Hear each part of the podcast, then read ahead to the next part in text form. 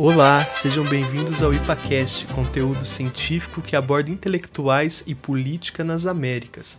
Meu nome é Gabriel Antônio Granja e sou mestrando pela Unesp de Franca. Eu tenho como pesquisa o debate historiográfico de expansão do oeste dos Estados Unidos, Tese da Fronteira de Frederick Turner e o movimento Nova História do Oeste, na perspectiva e representações do jogo da saga Red Dead.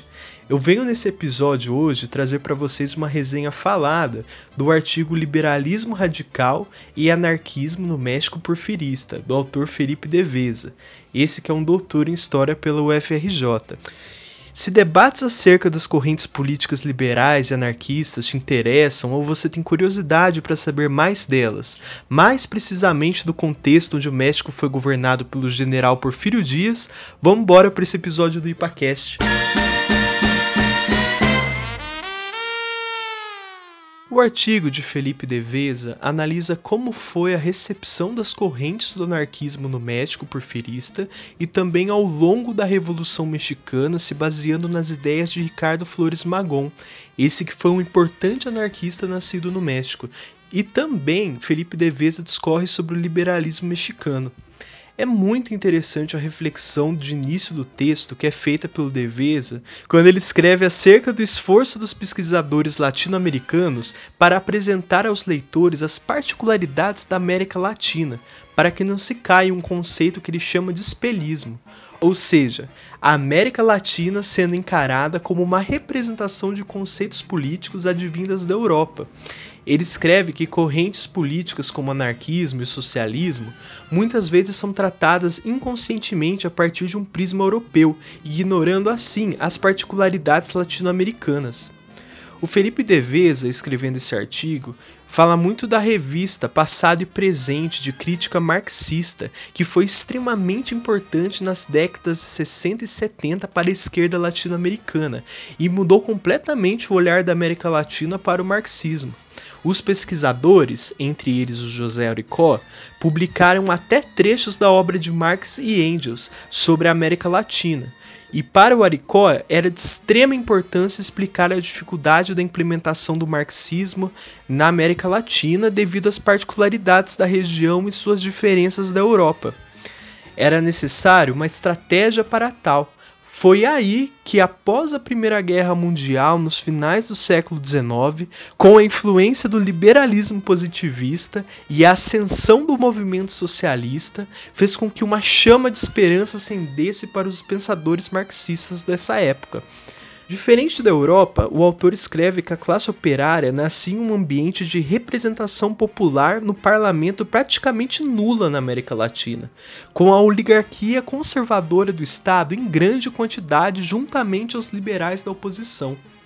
Nesse contexto todo, a repressão gigantesca da oligarquia mexicana da época, com os liberais a classe operária, fez com que o anarquismo encontrasse espaço segundo Deveza a intelectualidade liberal marginalizada o abraçou primeiramente e, posteriormente, os operários, muito deles estrangeiros. O autor, Deveza, também coloca que foi do liberalismo radical de alguns setores das classes médias na América Latina, como jornalistas, a responsabilidade do compartilhamento de obras de agitação vindas da Europa. Felipe Deveza descreve que a exclusão das classes médias na participação política vinha acontecendo no México por conta do processo do liberalismo radical ao anarquismo.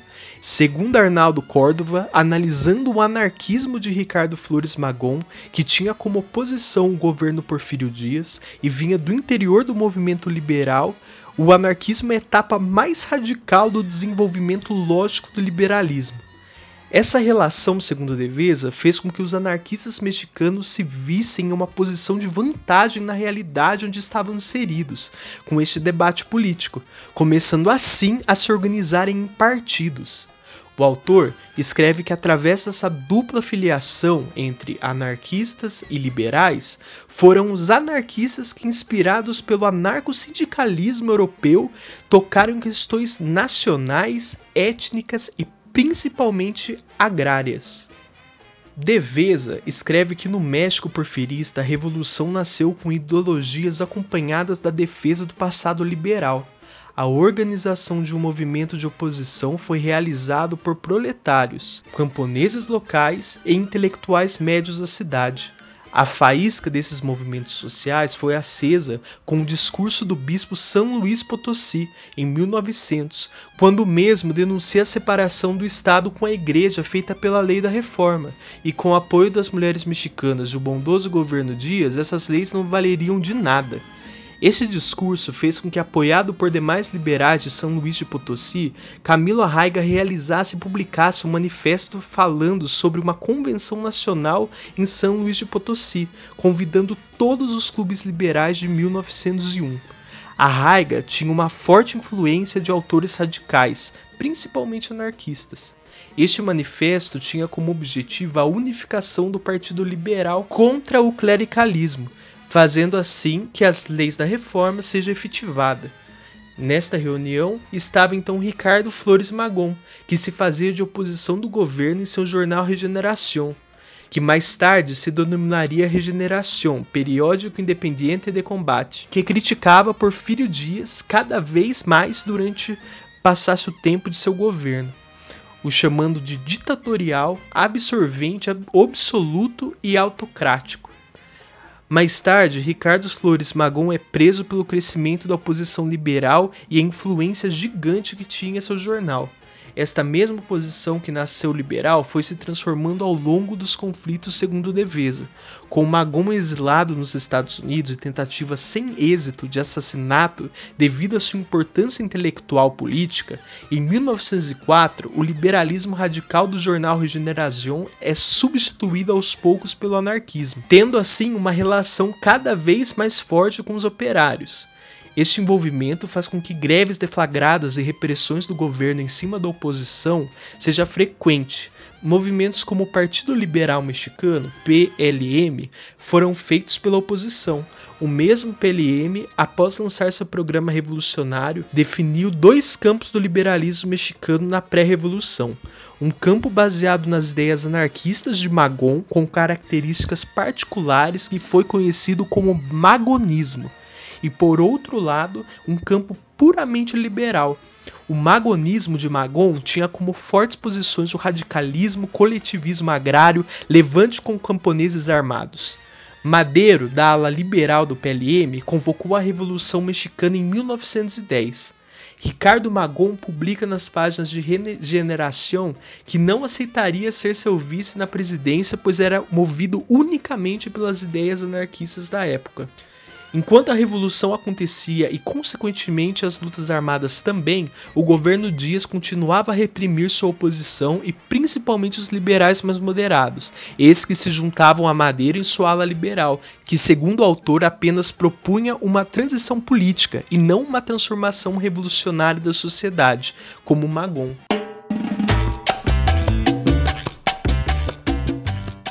O artigo de Felipe Devesa, nos informando acerca dessas duas correntes políticas durante o porfiriato, faz com que haja reflexões políticas como de que maneira há este processo de ruptura que se pode ter ideologicamente dentro de um grupo de indivíduos que tem como objetivo a oposição de um mesmo governo, no caso porfiriato? O acesso às fontes políticas de diferentes aspectos ideológicos podem de fato caminhar junto para o mesmo objetivo? As correntes políticas podem então ter uma característica única em cada região que é aplicada, lembrando aquele conceito de espelismo que o Devesa atribui no começo aqui da nossa conversa. Eu espero que esse episódio do IPACast tenha feito você refletir sobre as diferentes correntes políticas e seus papéis na formação mexicana e principalmente durante o porfiriato. Até o próximo episódio.